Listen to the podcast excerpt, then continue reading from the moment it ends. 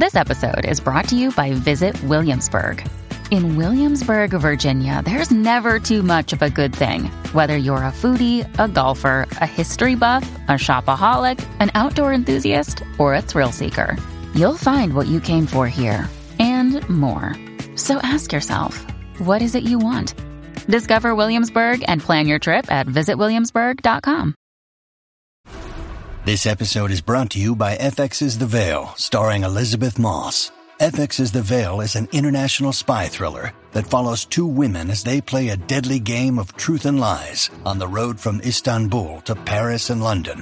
One woman has a secret, and the other has a mission to reveal it before thousands of lives are lost. FX's The Veil, now streaming, only on Hulu.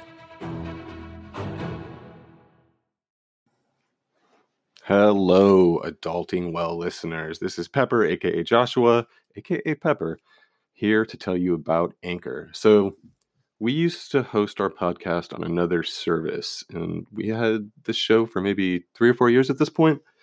And we got some metrics and things, but we didn't have a lot to do with them. And we recently switched over to Anchor. And what's amazing about it is it has all the metrics for the show, so you can see you know how many downloads you get and things like that but it, it also lets you engage with the audience uh, in ways that our old service couldn't. So for instance we can have polls we can ask listeners to uh, leave us messages and questions and things like that and we can uh, put them on the air super easily and answer those questions. Just uh, that's just one example but there are just a lot of different ways that we can um, engage with you now that we're using anchor. So uh, this is our first ad and it's for this service that we're using to provide this podcast to you and i think it's uh, actually a really really good service. Um, and if you have a podcast i recommend it. You can download the anchor app or go to anchor fm to get started. Uh, thanks for uh, pausing with me for a second. Now back to the episode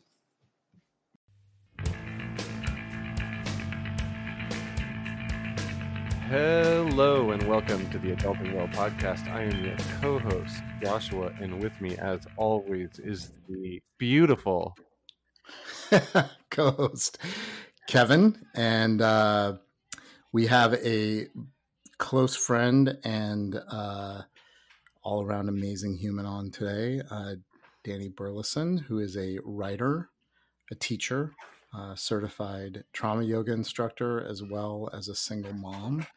Um, not in order of importance, any of those things, but uh, we are e- excited to have her on. Um, Dani and I have known each other a pretty long time, and uh, I will definitely share a couple of funny stories when we get uh, further oh, along oh, that are not embarrassing for you, but maybe embarrassing for the other people involved. So, oh, um, but Dani, welcome to the program, and and I think one of the things that there's a lot of very relevant things happening in the world that I'm sure you have a lot of thoughts about because you're a deep thinker. And uh, but um, saw that my man Bernie dropped out of the race today, so maybe we could oh. talk about that really quick before we get into to your thoughts about uh, being an adult and uh, and doing the things you do, which are really quite amazing.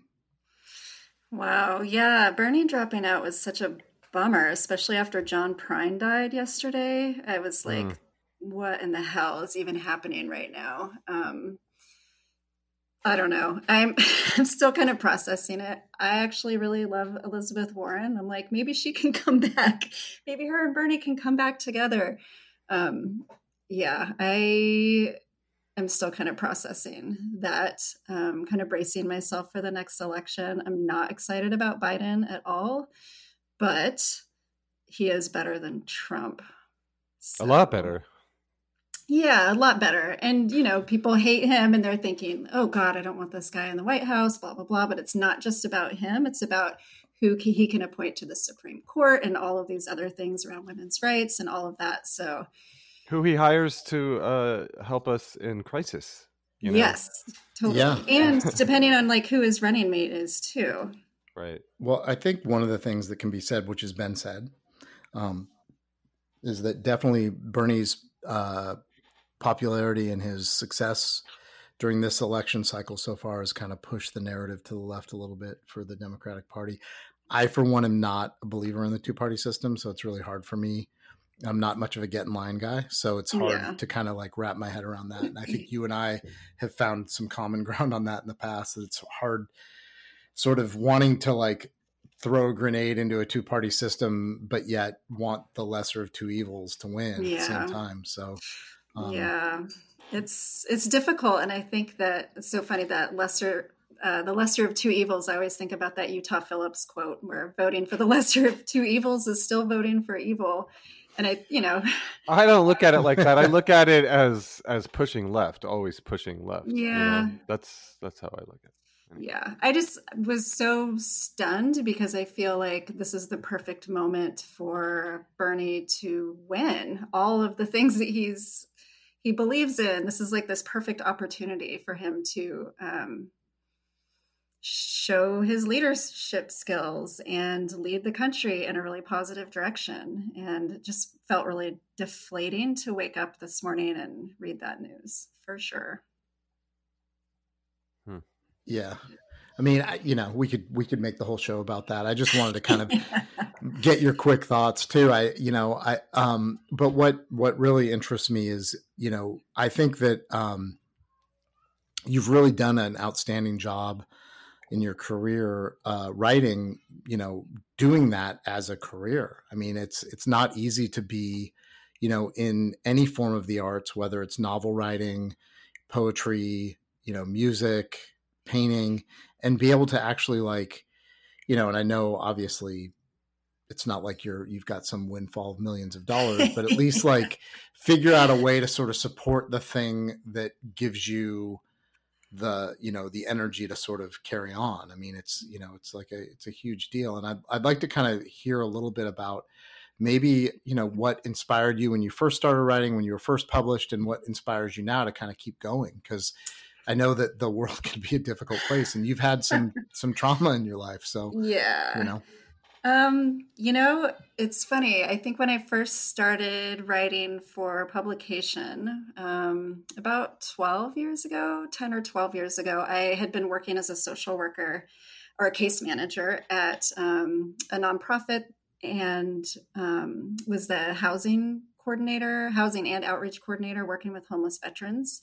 And I managed this transition house, all of this stuff. And so, during that time, it was very, very stressful. Um, my kid, as you both know, my um, daughter's father had died. All of these things were going on. And I just got really burnt out and decided I'm going to give writing a shot, see what happens. I decided to, I had a bunch of health issues, left my job, um, took a journalism class at the JC actually, and started interning at the Bohemian with Gabe and um, Gretchen, who was the editor at the time. And I did that for that semester. And then it just kind of transitioned into a regular freelance gig for me for a couple of years. And I just kept taking opportunity after opportunity and never turning any opportunity down for the next couple of years. Um, Were all the opportunities uh, bent in a way to tell the kind of things you wanted to tell, or did you like take opportunities and like kind of make them into your own?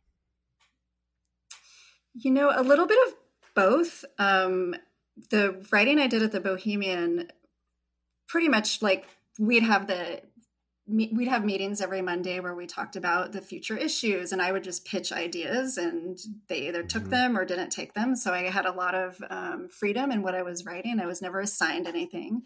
I was freelance. Then when I left there, I was a staff writer at the Pacific Sun in um, Marin County and that was a little bit different. I did get to pitch a lot of stories and write about social justice stuff that was happening, but I also did get um, stories assigned to me, as I did with the Press Democrat when I was writing for them for a little bit.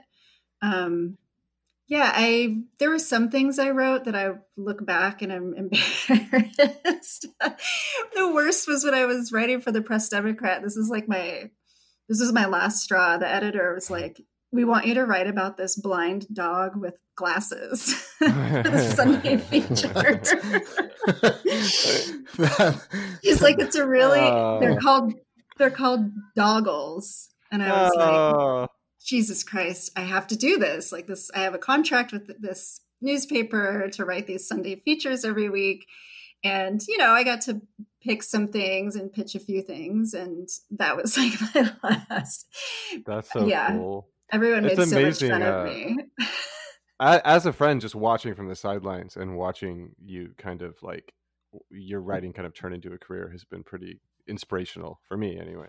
Oh, um, thanks. Um, yeah, it's pretty exhausting. It's you know well yeah because you i watch from the I, you know i'll see like you have different things coming out and i think oh that's how you do it you just like keep going and going and going and going right and just never yeah give up yeah yeah i've had my moments for sure but it's it's definitely a hustle um except for you know when i've had these like contract positions like i wrote a weekly column for the Chicago Tribune for three years until that folded and they let go of like half of their staff.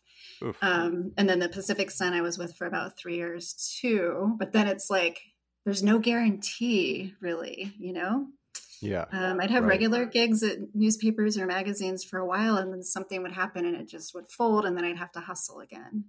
Um, yeah. yeah. So so were you like a zine writer when you were younger too? Did you like do any of that kind of stuff, or is this something that happened later on? Because I'd, I'd also like to kind of hear how, you know, I mean, originally I would see you around at shows and stuff in the like mid '90s ish um, in Petaluma, right? Know, which, um, you know, so you were around and in the punk scene down there, and you know, we share quite a few really close friends as well that you know right. that all of us kind of you know grew up in Northern California, going to shows. Mm-hmm. Um, you know, so were you ever involved in like doing zines at that time?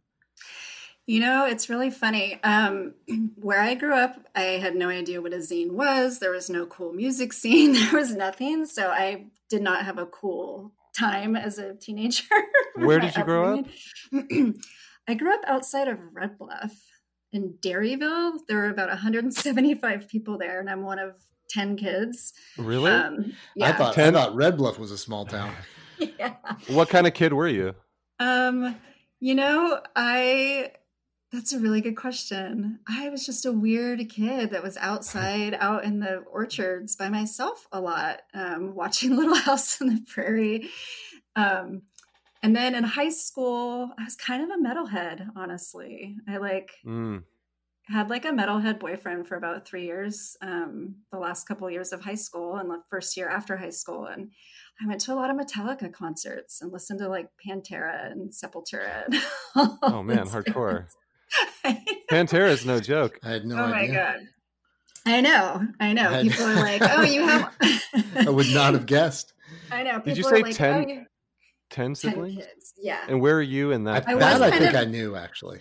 Yeah, I will back up a minute though. I was kind of gothy until I got the metalhead boyfriend. So I did have there were like five between five and ten like skater slash goth kids at Red Bluff High School that like I'm yeah. still actually friends with.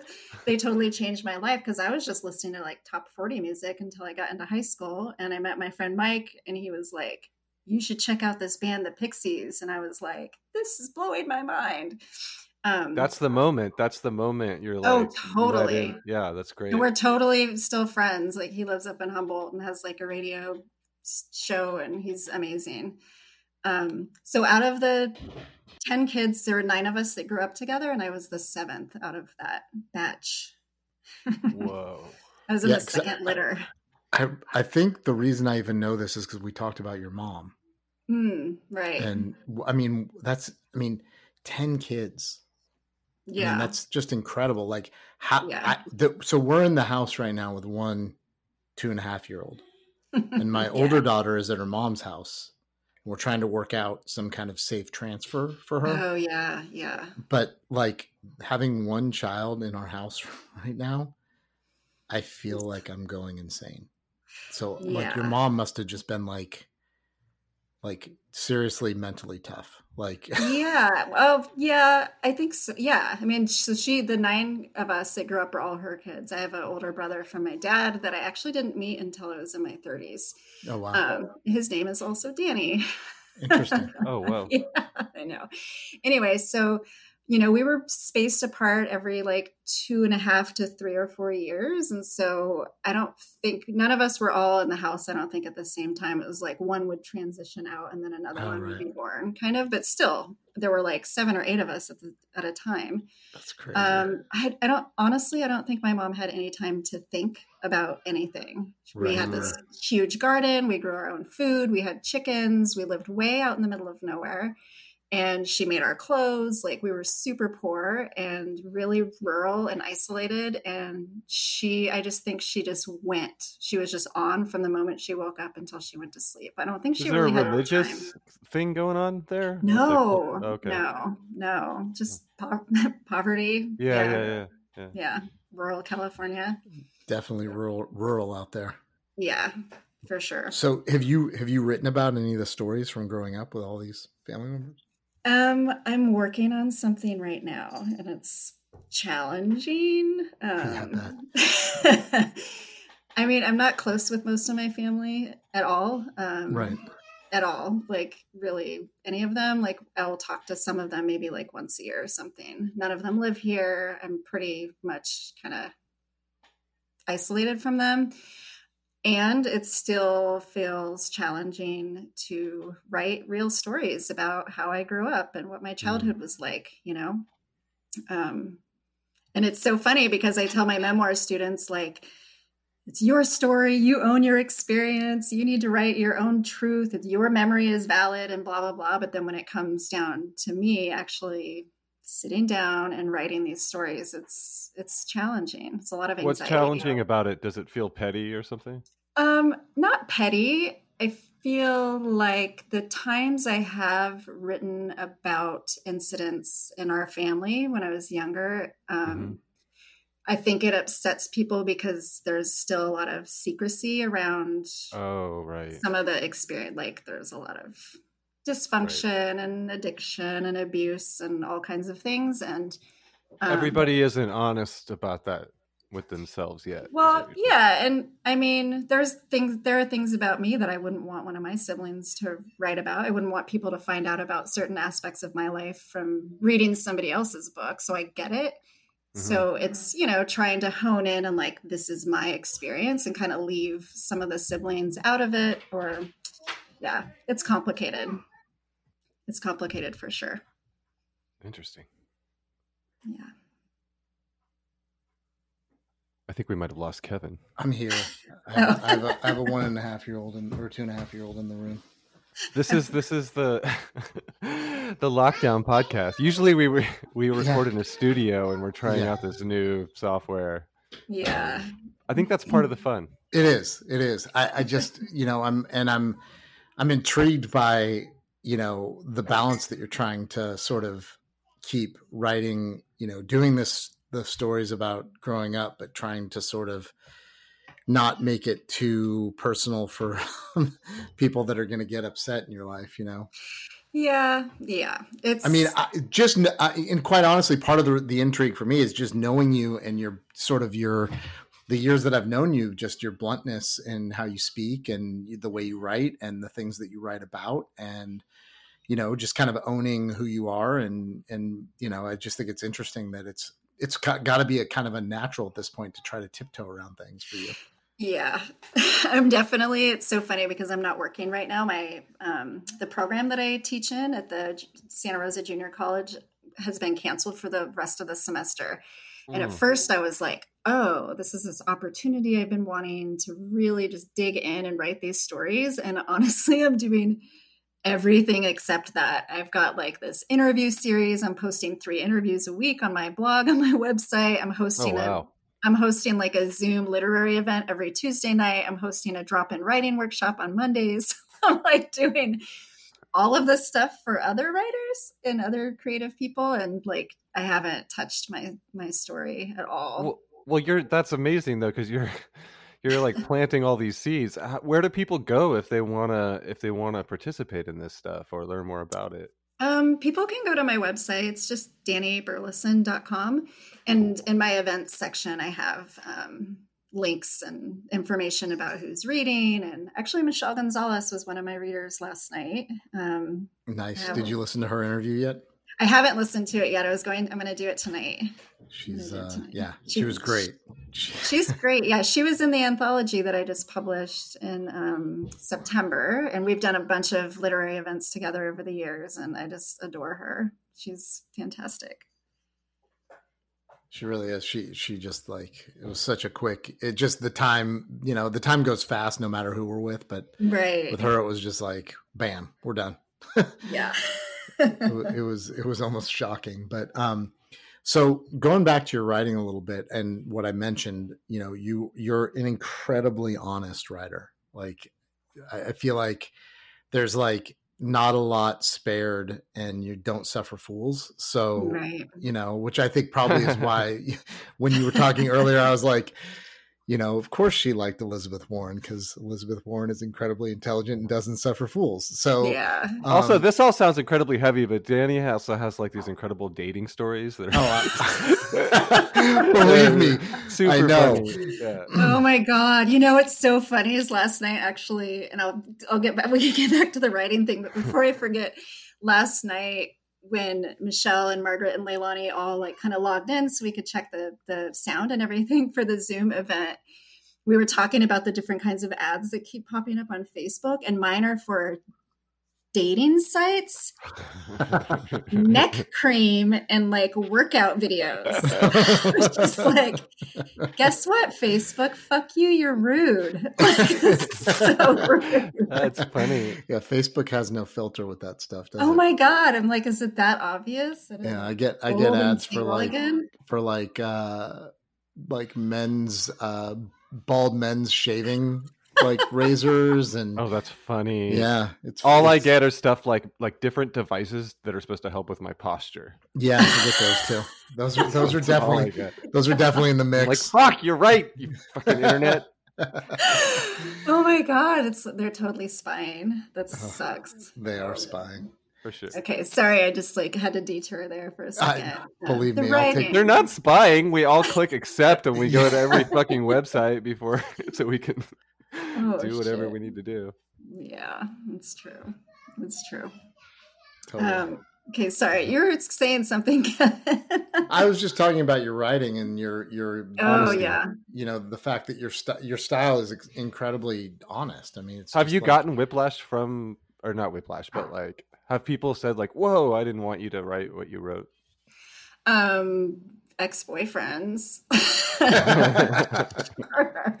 I mean, one ex-boyfriend in particular. I years ago, like maybe 10 years ago when I had my McSweeney's column, I did not people didn't know who he is and knew the circumstances of our relationship absolutely knew it was him, but I didn't give any identifying information. Right. Nothing, but he knew.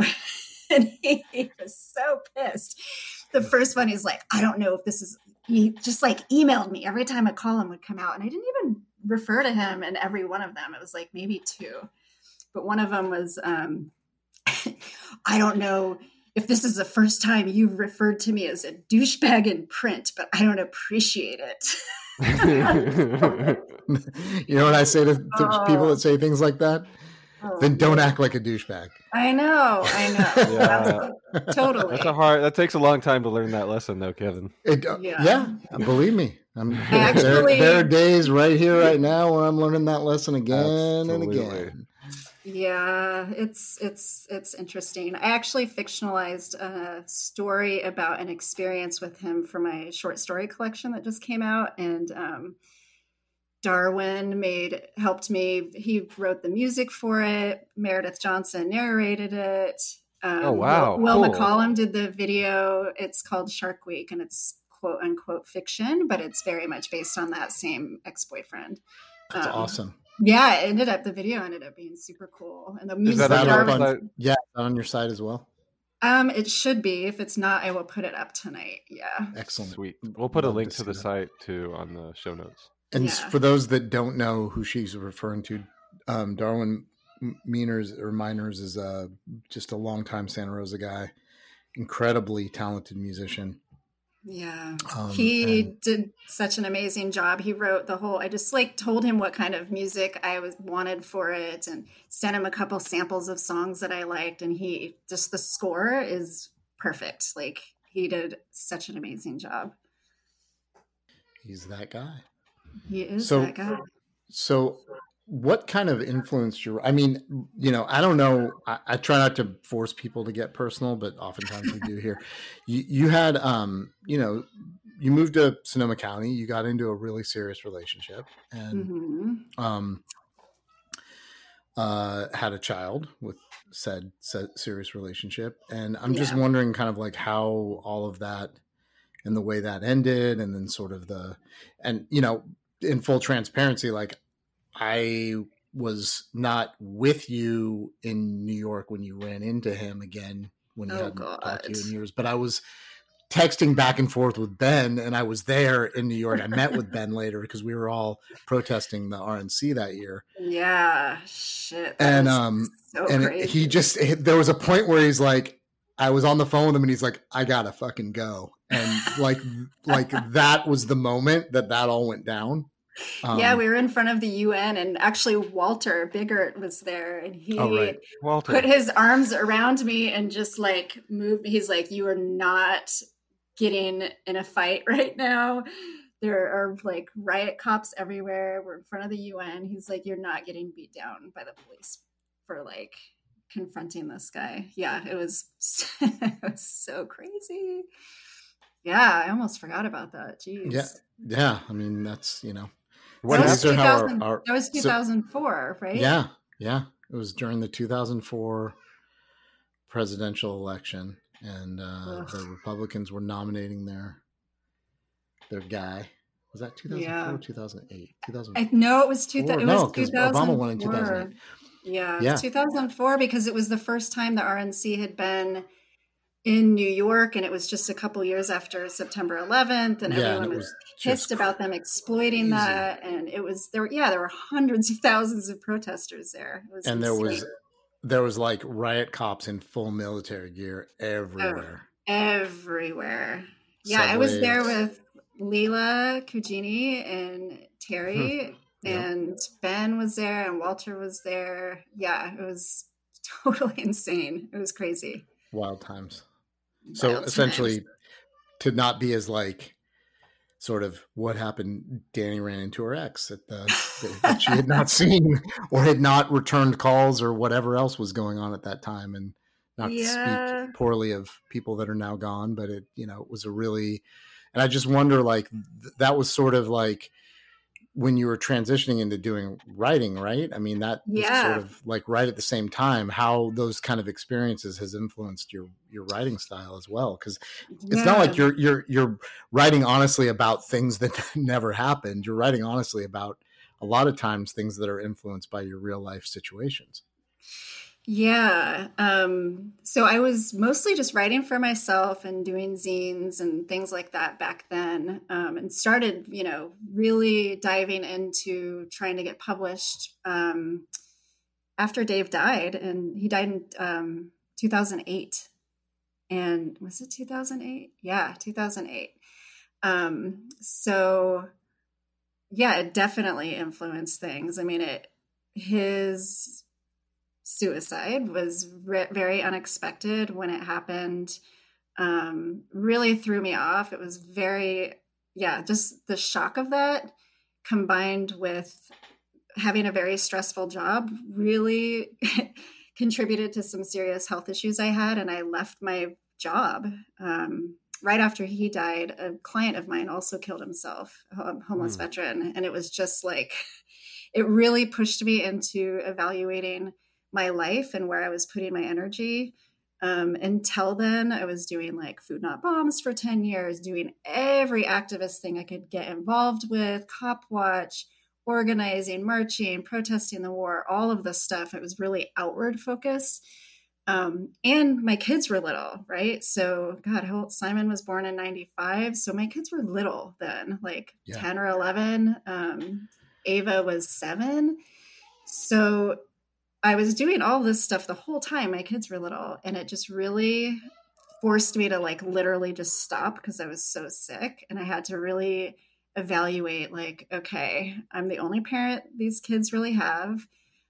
I this is not sustainable. Like doing all this activism, putting myself out there, balancing that with raising kids by myself, it just really, really made me look at what I was doing. And so I started writing seriously around that time, gave myself a year limit. Like, I'm going to see what I can do in a year if this doesn't pan out, if this is too hard for me, I'm going to go back to school. I applied for this doctorate program at, um, in anthropology, actually at CIIS, and ended up not doing it.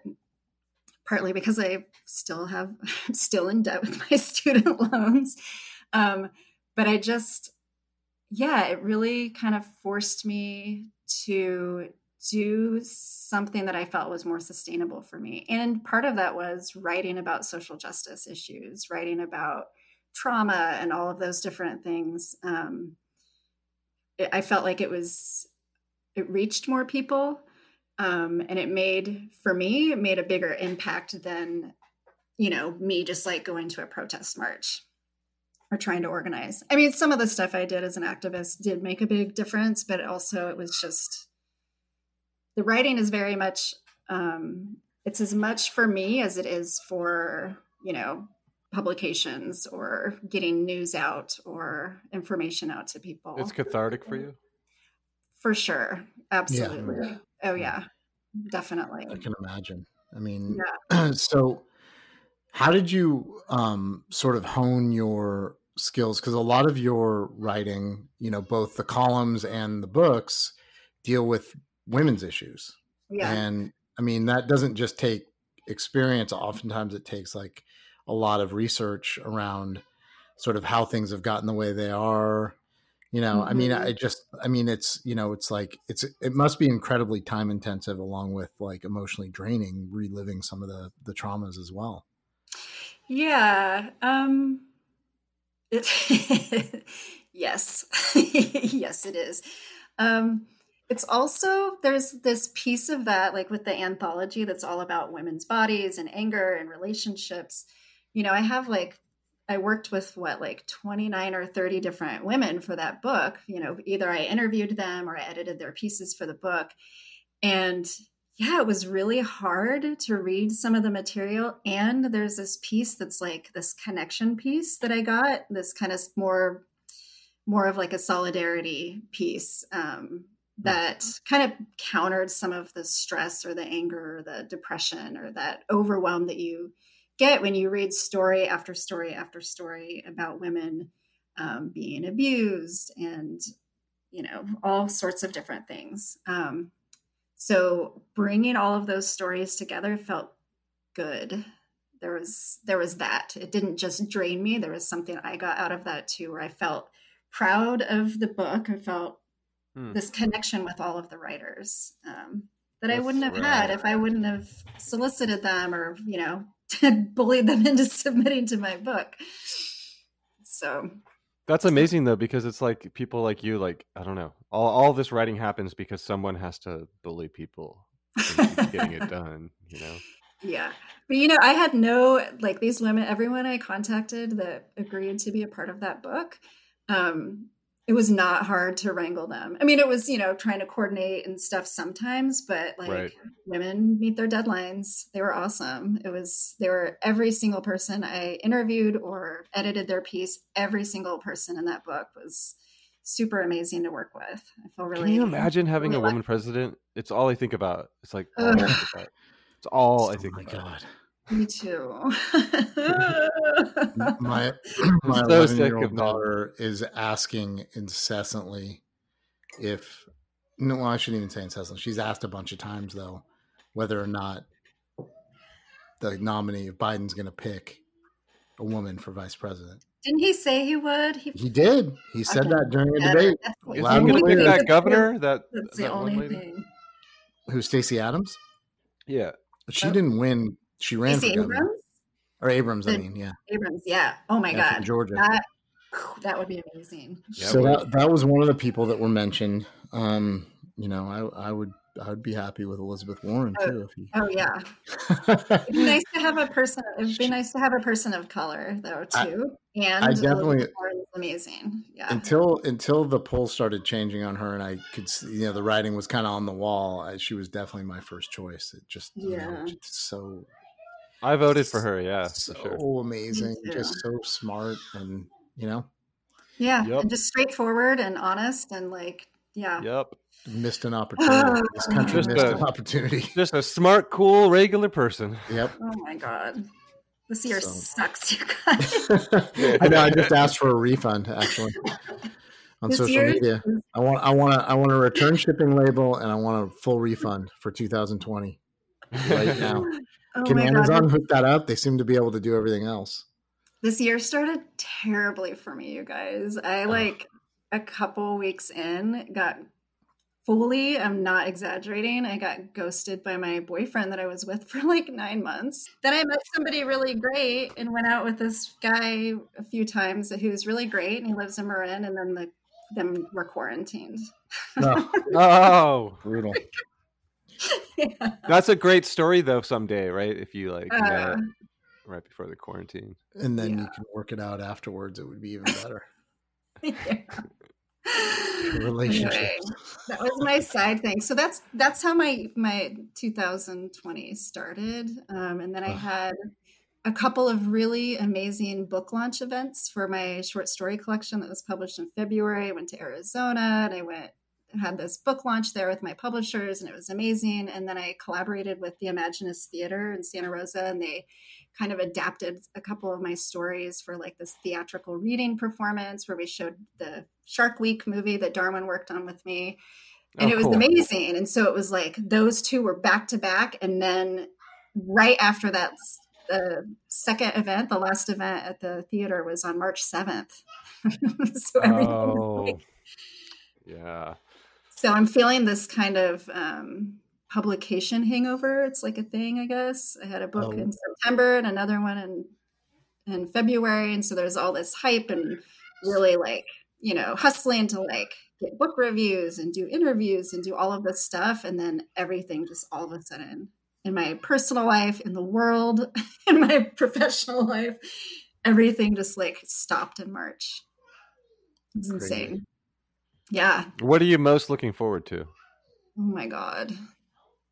I don't know, honestly. Ah.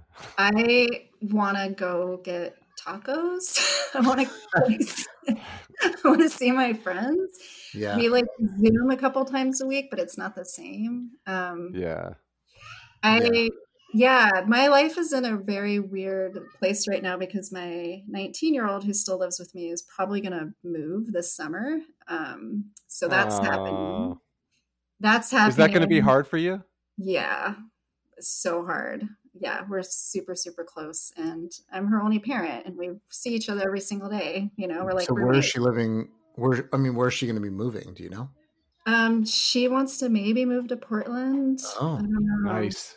Yeah, no. Yeah. Portland's great. I might move to yeah. Portland. Then there's this job I was really hoping I was going to get, and that would have started in the fall, and I didn't get it. So I'm just like in this, and I don't know what's happening with the program I teach in. It might be canceled. Like everything's, I'm in this like very weird um, midlife crisis situation right now. it's a lot. So when you say the books, can you do you mind giving us the titles of the the latest books so we can? We want to make sure that we're also plugging the projects that you're working on. Yeah. So the anthology that I mentioned um, is called All of Me Stories of Love, Anger, and the Female Body. And that was published by PM Press in September. So you can, PM Press is actually having a sale right now. I think it's like, I think they're still doing it. Everything was like 40% off because, Hmm. you know, publishers are really hurting right now. Um, so that was the anthology that I have interviews and essays and articles from all sorts of different women um, and a couple non-binary folks. And the second book that came out in February is called "Some Places Worth Leaving," and it's a short story collection that has a lot of uh, kind of revenge fiction in it. Some of them kind Cool. of turned into horror stories. I wasn't. Amazing. I didn't mean to, but some and, dudes get murdered by. Were they both published by PM? No, that one is published by Tolsun Books okay. in Arizona. Yeah. Great. Yeah. Interesting. So on the it, now, I, I I think I remember you'd put out a call for non-binary and trans women at one point, and I introduced you to my friend Cheyenne. Did did yeah. anything ever come of that? Yeah, you know, um, sh- we talked on the phone a couple times. I was gonna maybe interview her, and then she was gonna maybe write something, and it just didn't. I yeah. had I was you know getting close to my deadline, so there just wasn't time. But I had really hoped to include her, and it was great talking to her because we have so many mutual friends, like people from up here, people from Oakland. Yeah. Yeah. She she's amazing. I I just yeah. she she came out and saw um she came out and saw my band at Gilman actually. Oh, awesome. Yeah. That's great. Hey, one one thing because we're getting close. We try to keep it to around forty five minutes. I do okay. want to ask because Joshua and I have been tossing this question around. I mean, hmm. I know the I know like the neighborhood that you live in in Santa Rosa, and I know all of your mm-hmm. neighbors. Um, yeah. And you you all do a really cool thing, and you check in with each other, and that's why we scheduled this at the time we did. Oh um, yeah. But what I mean, what are you doing? Like, just give us something that you're doing to kind of stay sane, and then. Um, you know what you're doing like as an adult now that you you know that you never thought you'd do mm um, going to bed early. so, no, I've been going to bed early for years. I've been going to bed early for years.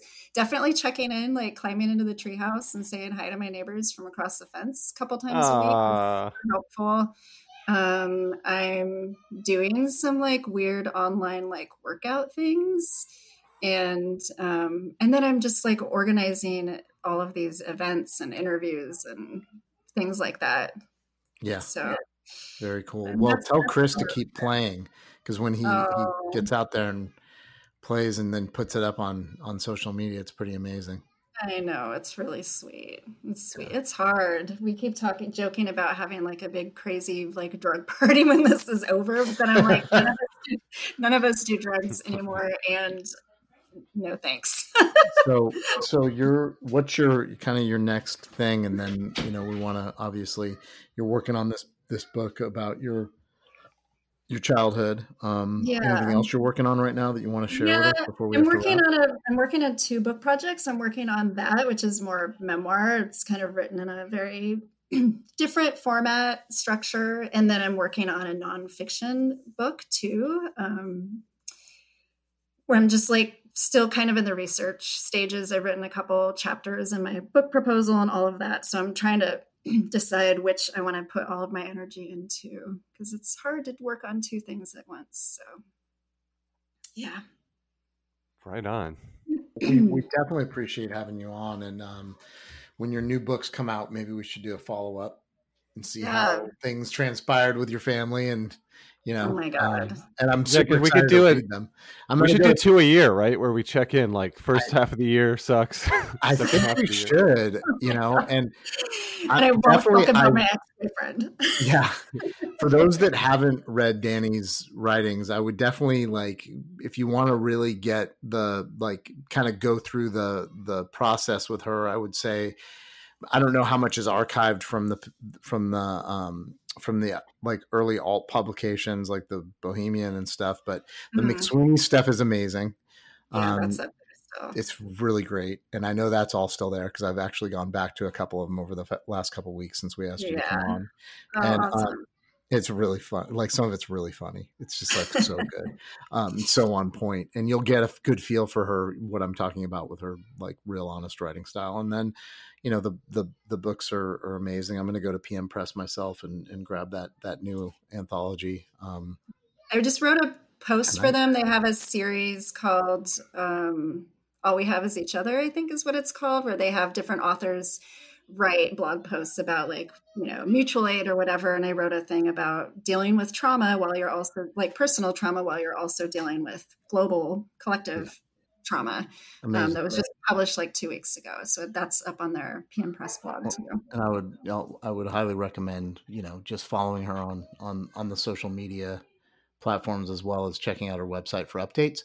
Um, last piece of sort of admin for the podcast, as we've announced in all of our episodes so far in season three, um, anything we get through Patreon for this season, all the way through the end of the year, Joshua made this commitment in our last interview. Um, we are going to donate to Hospitality House here in San Francisco, uh, and they serve individuals that have mental health issues as well as addiction issues, get them housing, and do peer to peer counseling as well as like art therapy. It's just a completely amazing program, and they are in these times in desperate need of whatever they can get.